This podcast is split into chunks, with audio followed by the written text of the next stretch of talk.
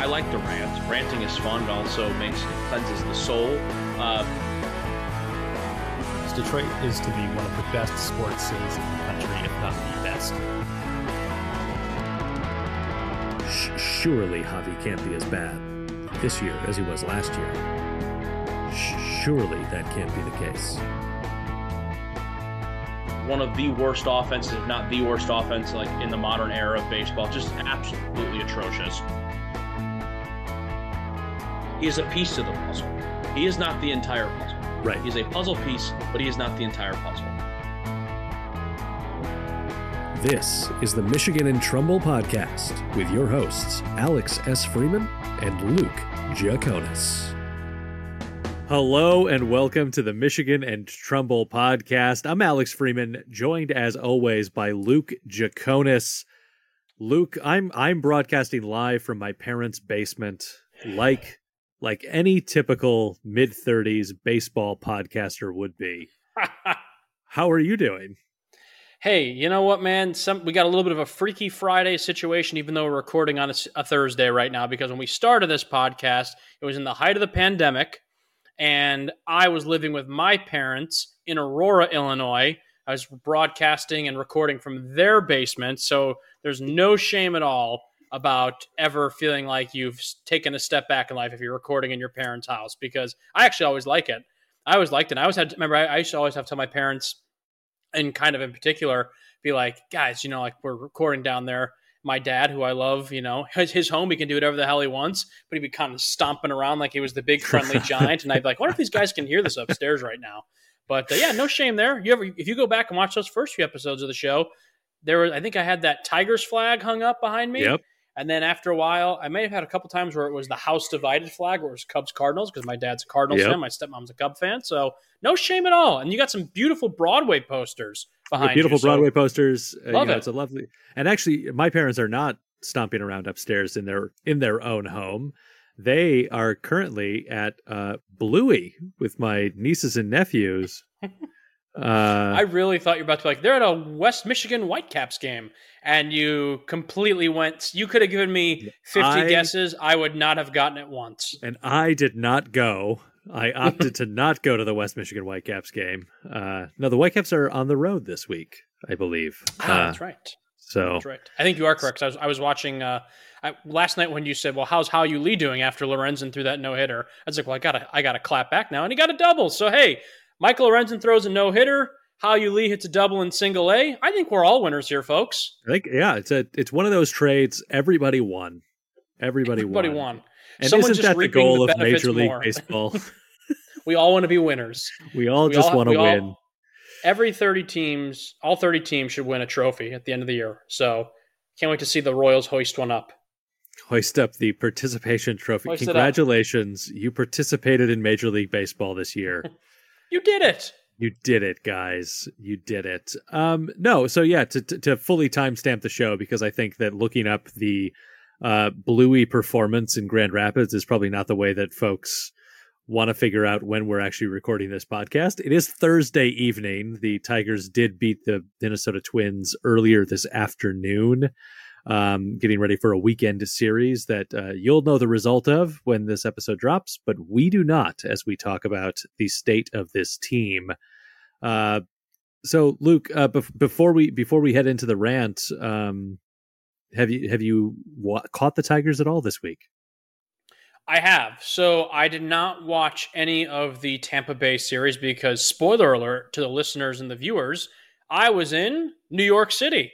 Saw Alex, saw his lovely wife Holland. I saw their family. I saw some friends of mine and uh, myself and my partner. Uh, we went and saw some shows over the weekend. It was a great time. Uh, it's funny. You get a girlfriend, and all of a sudden, uh, you know, you just your your your your horizons broaden. Never been to New York once in my life and now I've been twice in the last three months. So yeah, I did not get to watch any of uh, the game this past weekend because I knew the Rays were going to pummel the Tigers, which pretty much happened. And also, I was enjoying my vacation in New York with you know a lot of good friends and people that I love. So uh, that's where I was at. But I did, I did watch the Minnesota series because I was back home. Vacation was over, sadly.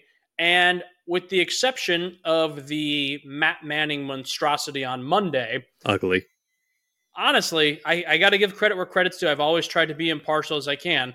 Really good series. Really, yep. really good series. Eduardo Rodriguez lights out on Tuesday. Faedo was a little bit shaky on Wednesday, but overall good. But he had plenty of help on offense. Cabrera, Vierling, Eric Haase, and Zach McKinstry, all with three hit games on the Wednesday game. I believe Tigers ended up winning that one nine to five. And then today, honestly, out of the three games, I think this was the best played game all across the yeah. board from pitching, defense, and offense. I was very impressed. Reese Olson looked great. Chasen Shreve came in, got an inning. Beau Brieske really locked it down at the end, so they didn't have to use Cisnero, Holton, Alex Lange. Jason Foley's currently away with the team doing uh, dealing with some personal reasons, so hopefully he'll be back soon. And then, if you want to talk about today's game, the Thursday finale, um, Riley Greene might be on trial for murder because he absolutely obliterated a baseball earlier yeah, this afternoon. Destroyed it. Um, yeah, absolutely. I think it's the longest uh, homer of his career, his very young career. I think they said it went 453 feet. That so is correct. That is when when you hit a ball where he, I mean, he hit it to right center, but where the seats are above that right field scoreboard in the corner, where like the brick starts to come, mm-hmm. kind of then to the left is the uh, that center field with the shrubs and everything and all that. I mean, that's dead center, but to me, that's that's the furthest part of the ballpark. And he didn't just like barely leak it over he was probably 10 to 15 rows back. I mean, it was, it almost looked like it was going to go by the concourse. Now I'm sure I'm probably over exaggerating a little bit, but like it was a moonshot and that was awesome to see. Yeah, um, and not to not to give too much away, but as a little teaser for the end of the episode, when we get to my numbers game, um, we will talk about the longest home runs hit at Comerica Park, um, because obviously Riley Greene's absolute blast uh, brought that up uh, into into conversation as as we looked at that. Yeah, he almost hit it to Little Caesars Arena. I think that's that's how far he hit that thing. I actually don't even know if that's the right direction. I apologize. I was about to make a joke and say yeah, I was about to make a joke and say, actually, rumor has it it just landed in the seat next to your parents at Bluey in Grand Rapids, Michigan. That's but then right. I didn't know if that was the correct direction technically. so Voss Performing Arts Center um, in Grand Rapids, Michigan. Quite a shot. Gravity went out the window with that home run. Truly, what, I know, it was great. I mean this this was a good series. I mean, I know. Look, we have dogged on this team not only this season but for many seasons, and rightfully so because they have been just an absolute shit show.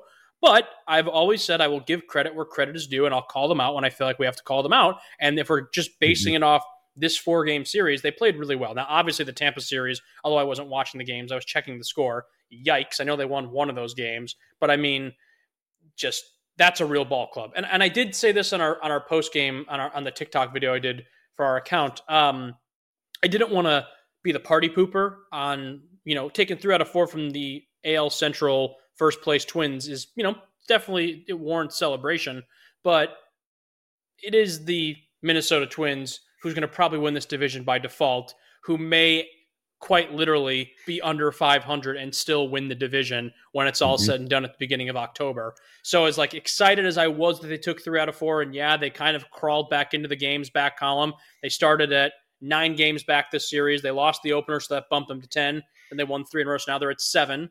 Um, you know, obviously, depending on how these uh, Red Sox games shape up over the weekend, that could be a completely different story by the time this airs. But as it currently stands on Thursday, there's seven games out, so maybe that kind of you know gets. Oh, do they make it? You know, I, I don't know. Mm-hmm. I, I, don't even really want to open up that Pandora's box at this moment. But uh, just judging off this series alone, good stuff. But again, they're playing a very crappy Twins team. Yes. And had they done this had they swept the Tampa Bay Rays and then won three out of four against the Twins, or won two out of three against Tampa and three out of four against Minnesota, I would have said, look, they've played a great week of baseball here. Uh, but yeah. some of their losses in the last week, when they've lost, they've lost. It has not been pretty. Um, but you know what? Let's not uh, be negative now. They took three out of four from the Twins maybe maybe they catch fire. Maybe Cleveland and Minnesota just continue to implode. Detroit gets hot. They just barely sneak past and they win the Central. Probably not happening, but hey, you never know. Now, Luke, before I cue you up for your rant, um, I we we breezed over something in your New York trip that um, you you didn't talk. You do have a stadium review to do. In that you watched a softball game in Central did. Park. I did. Um, so to tell us about the softball game experience, who was your favorite player? Was it Mhm. um, the guy wearing number 14 for the Fattened Calves? What team did I watch play again? You watched the Fattened Calves play. The Fattened Calves. I watched the Fattened Calves. Yes, it was a it was a doubleheader Saturday in Central Park. The Fattened Calves versus two other teams. One team that was pretty atrocious, and one team from the minute I saw them warming up in their matching purple jerseys, I went, "This is going to be a problem for these guys. They're in trouble. They're in trouble." And uh, you know, I don't want to say I was right, but I was kind of right. Although I must say, although you dominated in the first game, you played them real well in the second game.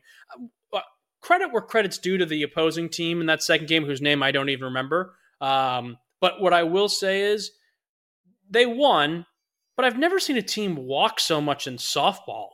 Yeah. Like, I mean, I get it. It's fair. It's legitimate. But like, I don't know. It's like we're not they, really. They moneyballed the hell out of us. They did. They did. They did. Yeah, there was a couple players who had multiple walks, and I was like, I've never seen. I've seen a game maybe where it's like one walk, maybe two, but there's probably three to five walks. Would you say on Yeah, that Sunday, think- that second game? Probably loaded the bases twice on walks.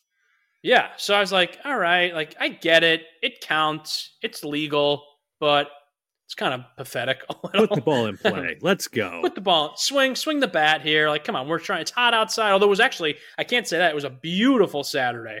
Absolutely beautiful Saturday to watch some softball in Central Park. I did get to watch one Alex Freeman command the dish. And I'll tell you what, folks, you've heard of hitting Harold Castro. I'd like to call him swinging. Swinging for the fences, Freeman, except really he doesn't swing for the fences. No. You need a guy who needs a base hit. Alex Freeman is your man. I'm really. I'm really, um, not not to say that I had the have had the illustrious career that Miguel Cabrera has had, but in the later years of Mickey's career, that's my role on this softball team. You need a single, I am there for you. Mhm. I will, I will move the line, and uh, I'm I'm not turning a double into a triple ever. No, I I don't have that kind of speed. also and i hate i hate to air dirty laundry here potentially so forgive me if i'm exposing top marital secrets but i was speaking with your lovely wife my dear friend holland during the game and she said you guys had a strict discussion of no more sliding you're too old It's true. I'm too old. I've been. It's been banned. slide. It's over. it's been banned in the house the guy I- can't slide I last fall I slid at a game, tore up my leg. I Mhm. was wearing pants in the game, uh, uh-huh yeah. and that's and she told me no sliding then. And then the first game of the season, my second time on on base, uh, Uh-huh.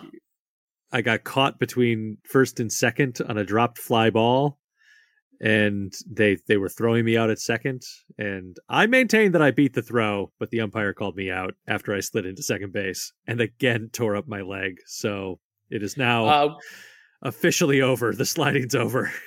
sl- no no sliding that's it alex is you're he's never going to be challenging ricky henderson for most steals that's for sure uh, what was also funny too during the game was as that conversation was happening i was sticking up for you being like guys it's like come on it's like you're in the heat of the moment you're a competitor like you're trying to like help your team win and your father-in-law holland's father was like absolutely like yeah of course when you're in the adrenaline and then holland uh holland's mom my girlfriend Summer, my partner, uh, they were all being like absolutely ridiculous, beyond stupid, not worth it. It's a pickup softball game. You're grown men. You have jobs. You have lives. You should not be sliding. And I was like, all right, well, obviously we've got kind of a, a, a little bit of a line in the sand here, so let's just move on before this gets heated. But I was on your side. And if it, if, if it was up to me, which it is not, I would say keep sliding. Not to um, uh, say that my wife has has never been a high level athlete, um, but every time I ask an athlete the question of Mm-hmm. in the heat of the moment, can I make a conscious decision not to slide? The answer is no. No, yeah. I'm like, it, I'm just going to do it. And Mhm. be like, ah, I shouldn't have done that. Yeah, Uh, you'll you'll deal with the consequences after the. You'll deal with having a torn up pussy leg for like six weeks. But if you're safe, you're like, hey, it was worth it. I was safe. It's rather safe. There it was. I got I in. will say this: watching you play softball, I have desperately been wanting to play some sort of recreational softball baseball league so badly, and I the hard part is for me, you know, and I guess it's just part of it in life. You know, I don't. I, this is gonna sound pathetic, but all of my core group of friends that I truly yeah. love in this like world, that I would be like, yeah, let's all get together and get a, a league going. I'm they're not a single one of them are anywhere even in the state of Florida. You know, and a lot of my friends I've made down here are not sports people. Um, they have no interest in joining mm-hmm. a softball league. So it's like, all right, I either do it by myself or I just go meet a bunch of strangers or I just don't play. But what I'm getting at here is if anyone is listening to this podcast and lives in Southwest Florida, in particular Naples, and you're looking to start a softball league, or if you need someone who can fly out or can uh, shag out a fly ball in the outfield and definitely get you at least a single or a double, please hit me up. I'm not probably as quick as I used to be, um, but I am trying to get in better shape. So, hey, I'm, I'm ready to come out of retirement. And I will say, I will encourage everybody um, sign up as a free agent in a league. Go do it. Go get out there. Go meet some folks. Have a good time. It's scary, but let me tell you, um, if you're all just playing softball, you don't actually have to worry about maintaining too much of a conversation with anybody for very long. Yeah, so, I feel like there's a there is a there is a camaraderie that I that I just miss of the sports. I will say the one thing I have to deal with that you don't have to deal with in New York is you step outside certain days in Florida and you literally turn into a popsicle. It's actually quite the magic trick. Uh, so I know you don't have to deal with that so much in the Big Apple, but we that is that is a thing down here. That is true. All right, Luke. Um, I'm going to call that call that the end of our softball discussion on this on this Detroit Tigers baseball podcast. And uh, I think we're going to get you set up for a Luke rant.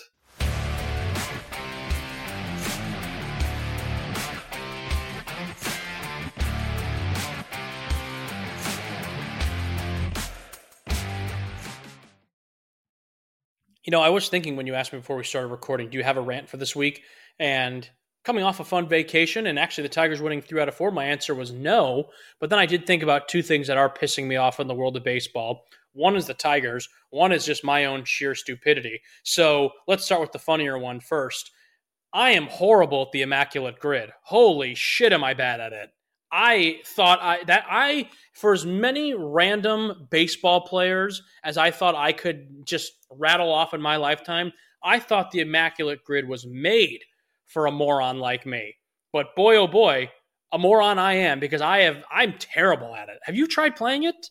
I have um and I'm awful I'm I'm I think unex I mean, I think we all expected me to be terrible at it. We've heard me forget who is on the t- current Tigers roster sometimes. So, mm. well, that's old age for you. That's your excuse. Yeah, it's because I slide uh, sometimes and it just like so much. rattles it out, right out of my brain. CTE, man, CTE in those Central Park softball leagues is no joke, folks. But yeah, uh, I am terrible at the immaculate grid. I have yet to complete an actual grid, and I know that's pathetic because you could be like, Luke, just like name all the superstars. Don't even go for the rarity score. Just say you've completed one. And it seems every time I get close to getting nine out of nine, regardless of what the rarity score is, I just completely flounder. I it is it is I am very good. I think what I've come to realize is why I struggle with this. I am good at naming a random baseball player off the top of my head, but I am then not good at giving you that entire baseball player's career resume. So yeah. that's the hard part. That is it's the hard the, part. It is depth of knowledge, especially like when you get into like the the 20 wins with the Texas Rangers, right. who also played for the Detroit. Like finding yeah. finding that guy who maybe was maybe was a 20 win guy with the other team. Mm-hmm. Yeah, I, the other day I was close. I played Nolan Ryan. I think I texted you all, and I was surprised Nolan Ryan did not win 20 games with the Rangers, and that was what that's what screwed me over that day. I thought yeah. for sure. What I always do, the way I play it, is I look at the ones like I know this for sure, I know this for sure, and then you kind of you you get you go easy, and then you think about the hard ones along the way. And uh, I that was like the third one I did. I'm pretty sure third or fourth one I did. It's like Nolan Ryan's got to be a 20 game winner with the Rangers, and he wasn't. I was like, well, I just screwed myself once again. So. Yeah yeah, I suck at the immaculate grid. If you've got any suggestions, please feel free to send me some tweets at mish underscore trumbull pod. Slide into the DMs on TikTok or Instagram, Facebook. I don't really give a crap. I could use any advice because I am absolutely putrid at the immaculate grid. Now, uh, I will say this real quick, and this is kind of a half-assed rant. I'm not going to lie, uh, but I will just say one thing that did really upset me about the Tigers specifically in the last week is something we actually briefly mentioned Monday night, and that is a gentleman by the name of Matt Manning. And this now will also start to encompass some other players as well. My I'm not throwing my daggers directly at Matt Manning, but I am getting to the point now where I am just for some of these guys, in particular, the two that come to my mind right away are Matt Manning and Akil Baddoo.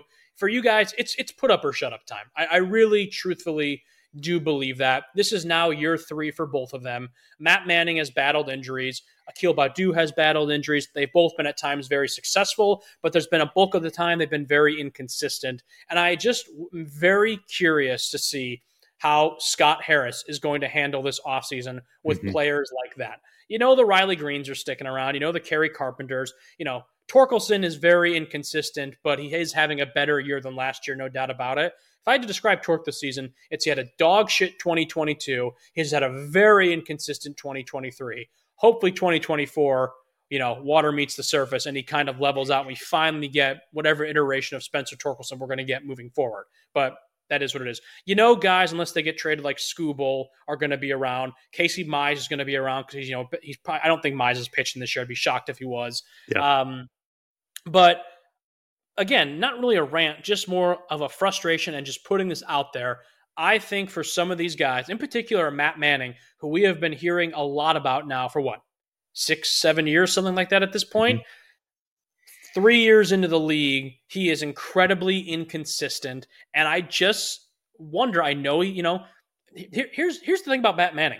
He's had three or four atrocious starts in a row, but then again, at the beginning of July, he was one third of the combined no hitter. So it's like that yeah. just personifies who Matt Manning has been as a pitcher thus far. There are times he looks like he's going out there and he is going to be the next Justin Verlander, Max Scherzer, Rick Porcello, whoever you want to say that had a lot of success with the Tigers. And then there are times he goes out there and it looks like he's Jordan Zimmermann in 2019. And you're just like, what the hell is happening right now? So take that for what you will. I'll kind of kick the ball to you. Where do you think a guy like Manning, Baddoo, Spencer, another guy I think of as Spencer Turnbull? I know he's injured right now, but it's like at this point, like, what's the future with him? What do you got? Yeah, I mean, I think I think you're you're spot on in like what what is to be done with with the the the Akil Baddoos of the roster, um, where it's like give give me a team that is everybody else is like fifteen percent better, and I don't really mind having an Akil Baddoo on the roster, um, but when there's so much work to be done on the roster, and there's a decent amount of talent um, kind of waiting at AAA. I particularly with Akil Baddoo, I don't know why he's still getting at bats this year. Um, like I don't, I don't think it's going to get better.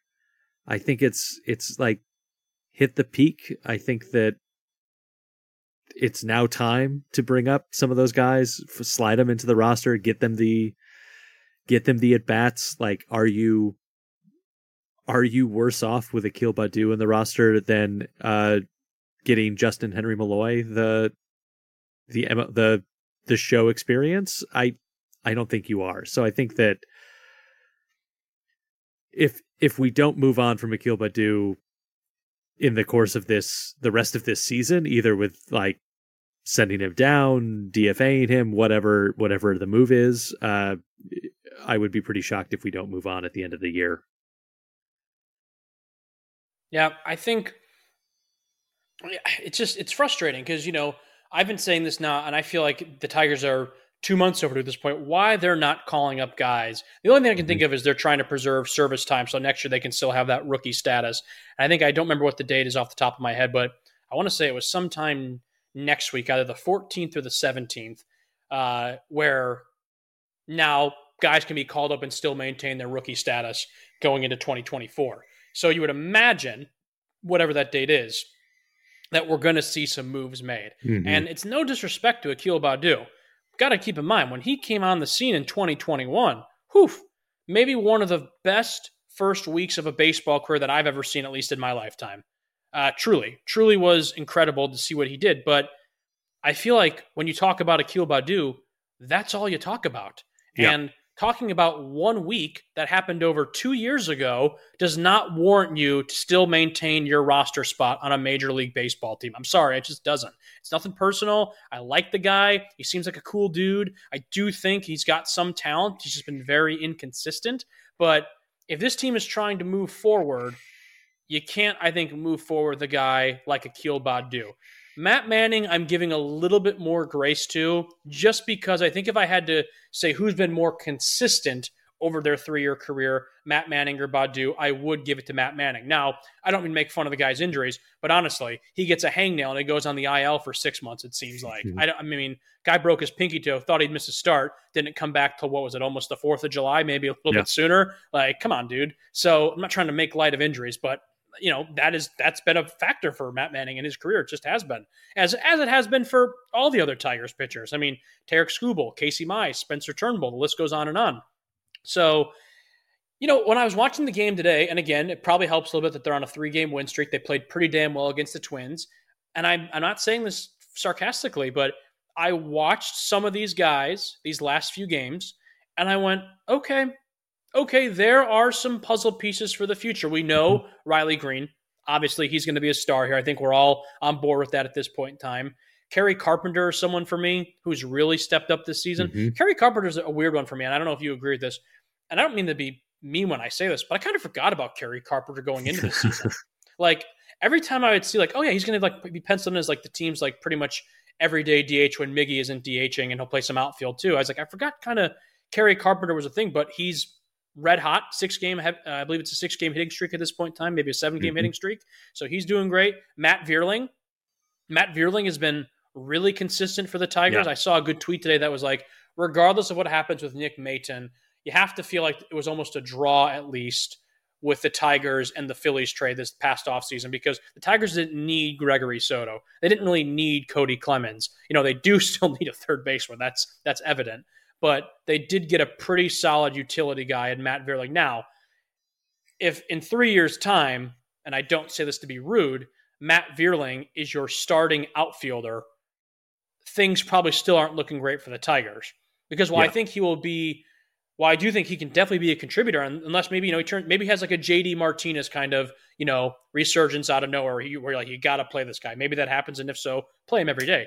But if he's on the same trajectory where he is, where it's like this guy's just a solid backup outfielder, solid infielder, he can get on base, he gets hits, he's quick on the bases. That's who you want. To me, when I see that Vierling, I almost think of Ryan Raburn from back in the day. Like I don't know if you wanted mm-hmm. Ryan Raburn in your starting lineup, but like nine times out of ten, when he came up to like hit or if he was getting a start, I was like, I feel pretty confident with this guy. He's got to start on this team currently, given where they're at.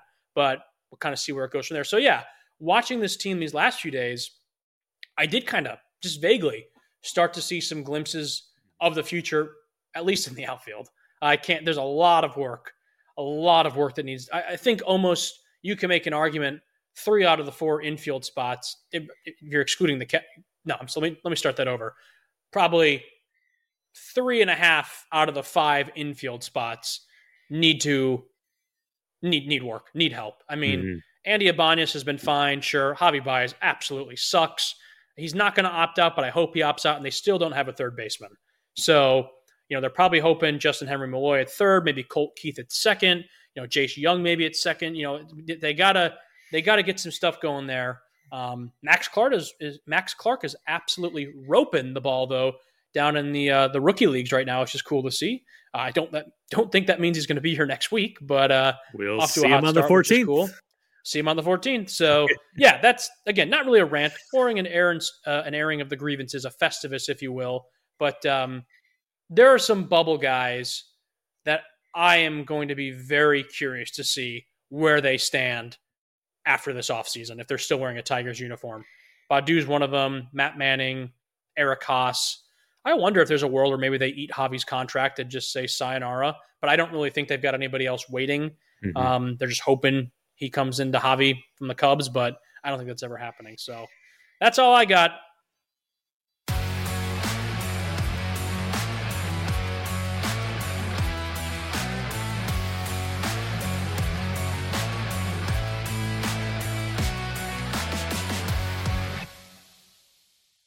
We're back on the Michigan and Trumbull podcast. Luke, I want to uh, bring us into a conversation that you and I sort of had via text um, that I would like to have on the podcast now. Uh, obviously, last last episode we talked about the trade deadline, the Tigers' relative inactivity at the at the trade deadline. Um, one team that we talked about a little bit being a little bit active, and we talked about like being active uh, more for show than maybe anything else, and I choose that word carefully. Uh, as the Los Angeles Angels uh, dropped their first seven games after the trade deadline, after they were gonna, you know, they were really gonna go for it, make that playoff push. Um, which then sparked the conversation where I said via text message, I would almost rather be sitting where the Detroit Tigers are as a Tigers fan than to have been an Angels fan for the past amount of time. The Angels and the Tigers made their last playoff appearances in the same season, the 2014 season. Um, and my my opinion being at least we sort of knew the Tigers were going to be bad mm-hmm. for for nearly all of that time. We've certainly had glimpses of hope, moments where we've said on this show, maybe this is the year.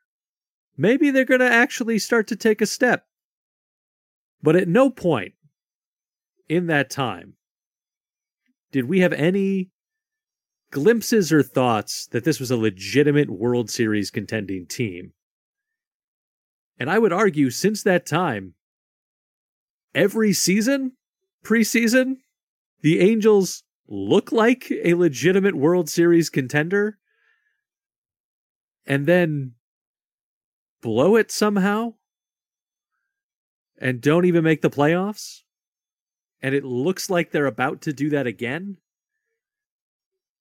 And so that's why like and i think also as part of it as i've been thinking about this week like if we weren't if this was 4 years ago we weren't we were only 3 years ish five years, four and a half, five years into a rebuild, as opposed to nearly nine years into a rebuild. Looking at this season, I'd be much more hopeful, happy with how things are going, seeing how things look. Like you just said, like every now and then we, are getting these glimpses of pieces where you're like, okay, maybe there's more. There's more here than I'm thinking that there is there's still obviously a long a lot of roster improvement to to go. But there is stuff here. We have pieces of the puzzle. Uh whereas the angels they have the damn puzzle. They've got everything. And they can't do it. Yeah so and we texted about this briefly, and I said I, I I don't necessarily again disagree. I guess what it comes down to is this: How do you like your pain to come? Do you like it to be long and brutal, and you just know it's never going to be good, or do you like it to be somewhat optimistic, like oh maybe this won't be as bad as we think it is, or maybe actually it'll be halfway decent? You know, I think the expectation is kind of where it starts, so to speak. So look at it this way, I guess the Angels have had Mike Trout and Shohei Ohtani now in some combination for the last five to 10 years. The Tigers had Miguel Cabrera now. He's, I think he did what, five seasons with the Mar, three, four, five. Yeah, so he's been with the Tigers now for 15 yeah. seasons. So you can make an argument too, you know, that uh, Tigers have wasted Miguel Cabrera in his prime years. Now, granted, his real prime years where 2010 to 2014 kind of Miggy. And for what it's worth, the team was very competitive during that window. Um, much more competitive now in that five year window than the Angels could have ever wished to be. What yeah. I will give you some props is, is this, and I stand corrected a little bit. When we were texting about it, I was like, yeah, you know, the Angels have been really crappy. They never have pitching. That's why I think they don't ever win because they have zero pitching. Mm-hmm. I honestly couldn't tell you the Well, last they have solid. they pitcher. have they have, They have one Shohei. very very They- good yes. pitcher. They have Shohei Ohtani, who is a complete freak and specimen. We're never going to see, I feel like, anything like him ever again in the game of baseball, um, or at least not in the too distant future. And yeah, they've got one guy who every you know four or five days can go out there and be your workhorse, both pitching side and offensively. Um, the rest of the guys, though, are just are just guys who have a couple of good seasons or a couple of good outings, but they never amount to anything. And it just seems like whenever you go to LA, you turn into a wet noodle, so to speak. I mean, there's so many guys that have gone to LA that I feel like you just forget about. I mean, Anthony Rendon, now most recently Lucas Giolito. Like there's just there's so many names that I just feel like they go to LA and they just kind of flounder and that's it. But I will say about surprising about the Angels is I knew they've always been not great, but I thought they were at least uh, above 500, maybe 84 to 86 win team one or two of those years where they were at least, hey, you know what? We're not winning the division, but we're going for the wild card. For what it's worth, the Angels have not had a winning season since 2015. By definition, the Tigers have at least had one more winning season than them, and that was in 2016. They finished 500. They got, they got pretty much bounced from the playoffs on the last day of the season. So the Angels have not played winning baseball since 2015. So I guess the question again, how do you like your pain? Do you like going into a season being like, you know what? There's some pieces here. We've got Shohei, we've got Trout. If the pitching can hold up, we can make a run at this thing. Maybe not going to take on the Astros, but we sure shit can do better than the Rangers, better than the Mariners. You know, we can we can take on those teams. Oakland, but maybe we'll make maybe we'll make a run at the wild card. Do you want to have that approach, or do you want to have an approach going in April first, being like, yeah, you know, if they can just crack 70 wins this year, that would be pretty awesome. I mean, that would be a pretty fun season if the Tigers could just get to 70 wins. It, again, it just it depends. And let's see here. I'm pretty good with off the top of my head. So, and let's see. If we're just looking at 20, so let's look at 2017 to now. So in 2017, the Tigers, I believe, went 64 and 98. Angels went 80 and 82, so objectively a better season. 2018, they went 80 and 82 again. Ironically enough, the Tigers also went 64 and 98, I believe, in those seasons, if I'm not mistaken. If you Glitch pull the the Tigers, yeah, pull the Tigers uh, team totals, if you wouldn't mind, over just to Mm-hmm. double check me on this. Uh, Angels in 2019 went 72 and 90. That was the abysmal 47 win team of 2019. Uh, COVID, they went 26 and 34.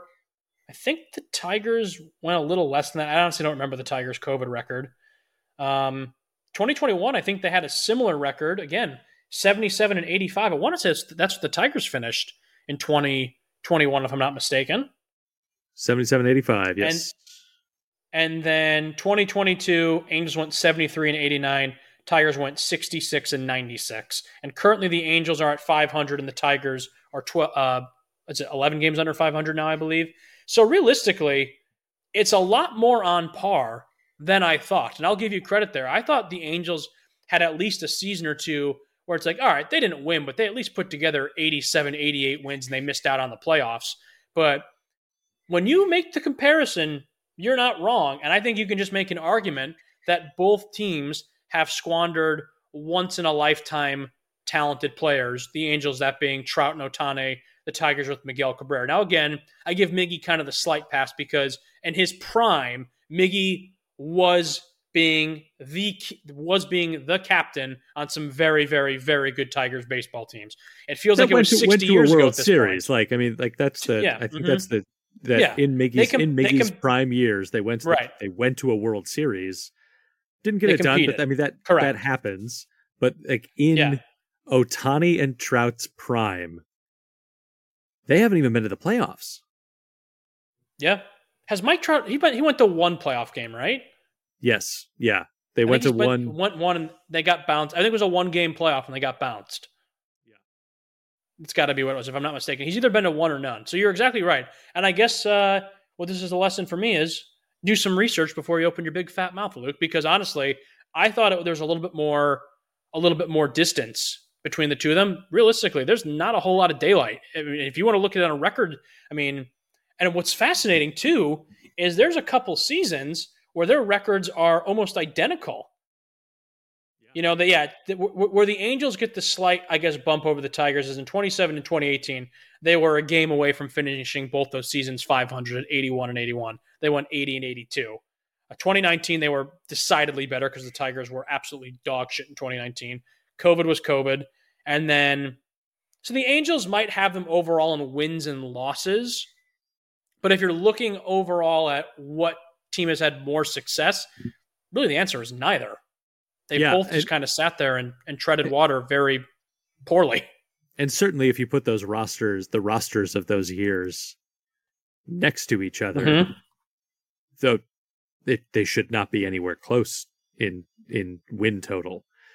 Um, yeah, interesting. Anything else we want to talk well, about before we before we go into the numbers game, Luke? I just want to see real quick how many years have we had the legendary Shohei? God, we've had Shohei. Shohei Ohtani's been in the league since 2018. So this is his sixth year in the major leagues. Wow. I feel like he just kind of came like a couple, like a year or two ago. COVID, Boy, man. I don't COVID like. Messes you up. I don't.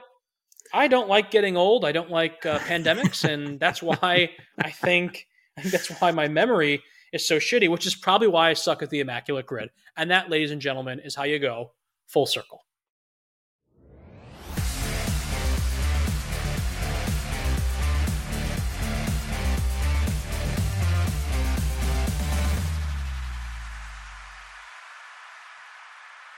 Okay, Luke, we mentioned it earlier. Today, Riley Greene hit a 453 foot home run at Comerica Park.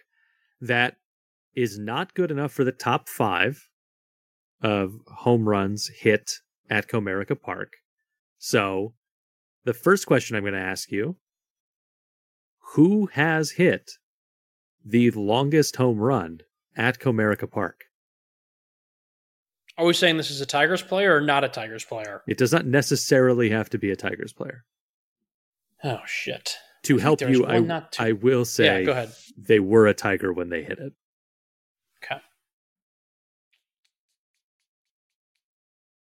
There's two names that come to mind, and I don't know if they were recent or not, but I'm gonna go. I'm gonna go Prince Fielder. It's not Prince Fielder. And I will tell you, my Prince, second guess, Prince Fielder, not even in the top five list. Wow. Okay. Good to know. He was on. Sometimes I forget too. Prince was only there for two years. It wasn't yeah. a super long Detroit stay. Uh, JD Martinez for a lot more years. Yes. Yes. Yes, they did. JD. It was JD Martinez. Yep. On July twenty first, two thousand fifteen. Do you know how far he hit it? Well, if Riley's was 453, I'm going to assume it was over that. Hey, that's a good and guess. Yeah. I'm going to say, I'm going to go 479. Not quite that far. 467 was the distance. Okay. okay. Out of Comerica Park. Okay, so of the top five, um, we just mentioned that obviously JD was a Tiger when he hit that one. Of the top five, how many of those home runs were hit by Tigers. There have been a lot of guys who have come into Comerica Park and made that very big ballpark look very small, and they have bullied the Tigers. So I'm actually going to say more non Tigers I've hit in the top five than actual Tigers. I'm going to say three non Tigers to two actual Tigers. That is correct. Who's the other Tiger? Um, the big fella, Miguel Cabrera. That is correct. He hit a 459 foot home run on June 29th, 2016. Uh, nice. Uh, hitting hitting two of not quite the uh, the other one was not quite that distance um, in a span of nine days. Just absolutely bombing home runs that if I that two week period. I'm not mistaken. Yeah, well, I, I would just I know Miggy. First of all, shout out to Miguel Cabrera. He's just passing guys left and right. Just passed Tony Gwynn on the all time hit list. He's now a top 20 all time hits leader in Major League Baseball. Just kudos to the big man. He's just the best ever. I would love to see him hit a home run just one more time. And it's got to, and I want, mm-hmm. I want it mm-hmm. to be at home too. I know he had one earlier in the season, but one more, Miggy. You got to find something. Just one more. I would just love to see it. And if he, as I said in our group text, our group chat. If he hits a home run in either of the two games when we're there at the end of the season when Cleveland's in town, tears will be shed. Tears will be shed by a grown grown man. Many grown men will be crying. I'm sure. I'll be one of them. So just to just to kind of round out the story of of long home runs at Comerica Park, uh, JP Arencibia uh, hit one on September seventh, two thousand fifteen. Uh, no no video of it. Uh, I don't know why. There's not video of it. It was 2015. We had video of games. We did. Um, That we did. But uh, yeah, hit a 464 foot uh, bomb off of Tigers starter Randy Wolf. Uh, remember the Wolf Man? Uh, most recently, uh, in 2020, Franmil Reyes hit hit a 462 foot uh, out of off of Ivan Nova. Uh, the big fella. Just really great names. Some great names are giving me PS, PTSD with Randy Wolf and Ivan Nova. Awesome. Who's up next? Uh, Is it Matt and- Moore? and then the uh the number number five at 458 feet in April 2019, Yoán Moncada. You want to guess who Yo- who Yon hit it off of? 2019 Starting Tigers? pitcher or reliever? start uh starting pitcher. There was Boyd. There was Turnbull. I think that was Nova that year. God, I, I've tried to black out that year so much. Um, let's go with Matt Boyd. Hang on, I'm just double checking that I I was not lying to you. There's also. Do you know how many? Do you know how many the revolving door of pitchers that came in that season? So even if it was a reliever, I you I wouldn't be. Yeah, It was uh it was Jordan Zimmermann. Oh yeah, that's yeah. He was a starter, absolutely. That Yeah. makes perfect sense. It makes You started never naming guys. I was like, wait, hang on. yeah. No, no, no. That was that was his. If I remember, if I recall, I think that was his final year. Is that or 2020 was his final year with the Tigers? God, he, hit was so in- good until they signed him with that extension. Yo Moncada was hit it in. April. Do you know how hard he had to hit that ball for it to carry that Yeah, far in April. April? In Detroit? I will never forget. I will never forget. In 2019, opening day, Tigers were in Toronto. Jordan Zimmermann, I think, pitched a seven inning shutout to start the season. Tigers were tied, I want to say, going into the top of the ninth, the top of the tenth. Christin Stewart. And no, we're not talking about the Twilight actor. We're talking about Christin Stewart, number 14, the left hander. Uh, he hit a two run bomb at the Rogers Center. And I remember the first week or two that season, they were like 12 and 12, like Mhm. hovering around 500 for like the first two or three weeks. I will never forget living in the city and the Tigers took two from Boston in a doubleheader. And I was so excited because the Tigers just won a doubleheader against the Red Sox in Boston. Sean's Cubs won at Wrigley. I think we went to that game and then we went to the G Man Tavern and celebrated happily. I remember the bartender there, she was the Tigers fan. And I was like, you know what? This is a great day to be a Tiger fan. No matter what happens the rest of the season, we'll always have today. And then the Tigers like proceeded to go on and barely win like 35 more games that year. And it was just a complete and utter shit show. But But, uh, least- yeah, that doesn't. None of those names that you today. threw out surprise me. And uh, yeah, I mean, th- there have been a lot of guys who have not played for the Tigers who have come into that ballpark over the years and made it look tiny. Jermaine Dye pops to mind. Jim Thome, Nelson Cruz. Mhm. Whit Merrifield didn't hit a lot of home runs, but damn it, did he hit the ball all, all over the field and make the Tigers' Whit- lives a living Witt hell? made the field look made the field look even bigger because he would find Yeah. corners for that ball to go into. God, yeah, he was some of the. all I mean, I think the worst Tigers killer of all time has got to be Nelson Cruz. Uh, him and Jim Thome in particular. Jose Abreu. I Yep. mean, yeah, there's so many. There's and then it seems like anyone who ever plays against the Tigers always comes back and likes to just beat. Are we aware that Willi Castro has almost 30 stolen bases this year? Yeah. Three zero stolen bases. I tweeted it out. When Willie was with the Tigers, he couldn't beat the ghost of Gerald Laird in a foot race. He leaves Detroit and turns into Rickey frickin' Henderson. Are you kidding me? Are you kidding me? I when I saw that stat the other night, I could not believe it. He has like 29 stolen bases on the year or something like that. Absolute insane. It's a great moment in the broadcast today where uh was it Shep and Maybin today? Yeah, it was. Um, Mhm. Where where Shep said uh Willi Castro said that you know he doesn't nothing nothing special about coming in to to play the other guys, and Cameron Maybin just goes, he's lying. Yeah, yeah. There's yeah, there's been a lot of guys. I mean, Willi Castro's beat up on the Tigers a little bit this year. I think Harold Castro, when they played the Rockies, had like three or four hits Yep. that series. Cody Clemens walked it off against the Tigers in Philly that one game. I'm sure Gregory Soto struck out some guys. I think Joe Jimenez struck out some guys. Like it's there. They, it just, I mean, that's how it is for all the teams too. Nick Maton, to be fair, he hit a home run against the Phillies. The Tigers are already way out of that game uh, back in June, but you know he beat up on his former team a little bit. But it just without fail, it it seems that any former Tiger that comes back to Detroit loves to just piss on the Tigers just a little bit more. Uh, you know, as if they didn't do anything while they were with the Tigers. and they just like to twist the knife in a little bit and um, you know really give make the Tigers' life a living hell when they come back to visit Comerica. Yeah, they do. They do. That's the games. Them's the ropes. Yeah. Them's the ropes, folks. And uh yeah, that'll do it for this week, I think. Yep. Luke, have a good one. Hopefully we're we're in in good moods again 2 weeks from now when we record again. Uh that the Tigers have continued their their winning ways uh as They long got as a tough stretch coming up. as long as they don't Yeah. play the Rays. Yeah, they got. I think they're, they're in Boston this weekend, and then next week back. Oh, one last thing. I'm sorry. I know we're trying to wrap up Yeah. here. One thing I do want to give the Tigers credit for, and I want to get the number right here. So please just bear with me for 20 more seconds. Hold on here. So they held up a graphic on the Wednesday night game when the Tigers erupted for 17 hits. Hmm. The Tigers this year against the AL Central, I'm assuming this didn't take into consideration the Wednesday and Thursday wins. They are 21 and 13 against the AL Central. And compared to all the other teams, that is the best record against their own division. So, yes. And they I won have- two more games. So yeah, so they're, they, that, that would put them at 21 wins now against AL Central opponents this season.